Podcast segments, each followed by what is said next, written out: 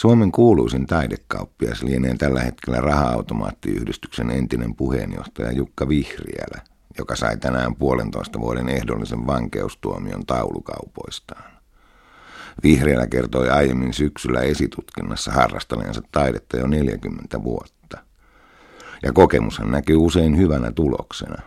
Parhaana taidevuotenaan vuonna 2006 Vihreällä sijoitti taiteeseen 5000 euroa ja sai myynneistä liki 40 000 euroa.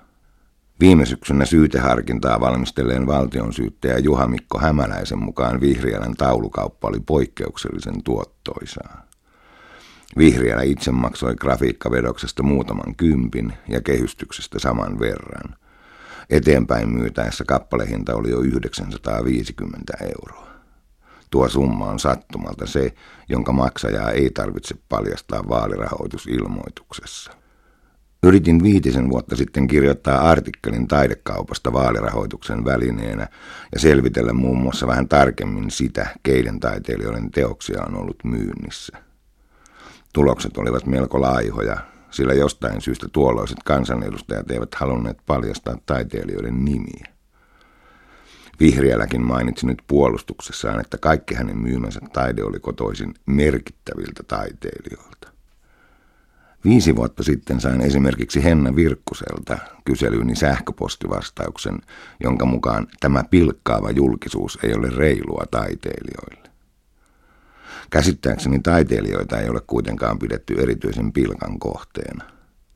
Taiteilijoilla on tapana janota julkisuutta, ja yleensä taidetta ostavat tahot ovat melko ylpeitä kokoelmistaan ja niissä edustettuna olevista taiteilijoista. Mutta esimerkiksi nuorisosäätiössä ei taida olla näin. Siellä tuli aikoinaan kiire naputella kolme vuotta varastoissa olleita tauluja seinille, kun vyyhti alkoi purkautua. Olihan taulut ostettukin kuulemma piristykseksi, mitä ne eivät varastossa voi juurikaan tehdä. Jotkut taiteilijat ovat tulleet nimillään esiin. Vihriälän parhaita kauppakumppaneita oli vuosina 2002 ja 2006 taidegraafikko Tapani Tammenpää. Meinasin lentää perseelleni, kommentoi Tammenpää poliisikuulusteluissa, kun kuuli hinnat, joita Vihriälä oli onnistunut hänen teoksistaan saamaan. Itse taiteilijakin piti hintoja epätodellisina. Joillekin taiteilijoille tilanne on ollut varsin kiusallinen.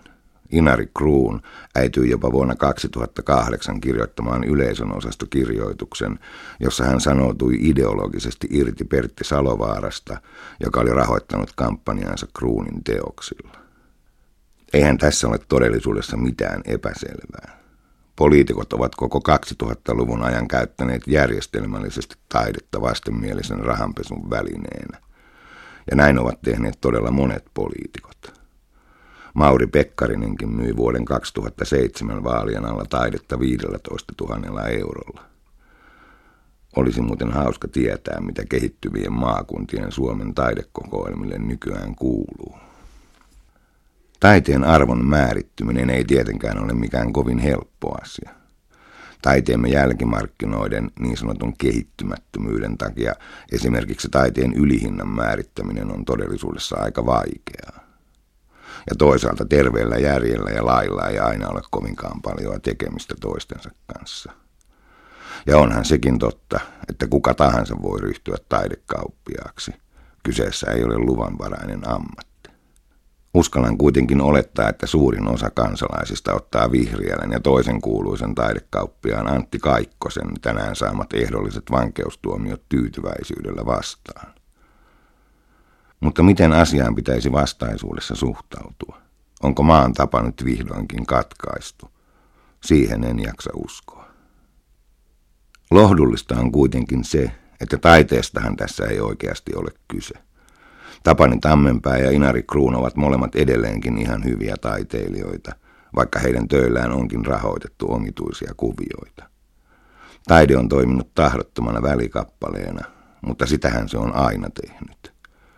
Maailman taidekeskusten huutokaupoissa yhdestä teoksesta maksettavat kymmenet miljoonat ovat usein aivan yhtä järjenvastaisia kuin suomalainen satasilla ja tonneilla operoiva vaalirahoitustaide. Tuskin muutamasta etelähelsinkiläisestä miljoonakodista löytyvät brittitähti Damien Hirstin teokset päätyivät suomalaisille seinille sen takia, että Hurst olisi ollut jotenkin erityisen rakastettu taiteilija niissä piireissä. Nekin kertovat lähinnä taiteen ja vallan kytköksistä. Yksi ero on kuitenkin huomattava. Satasten avulla ei onnistuta rakentamaan hyvää makua, jolla erottautua muista – Vihriälä ja Kaikkonen edustavat taiteen rakastajana silkkaa huonoa makua. He ovat onnistuneet tekemään suorastaan performanssin kaltaista kitsiä. Ja onneksi heidät tullaan muistamaan sellaisina. Tapahtui ylemmissä oikeusasteissa mitä tahansa.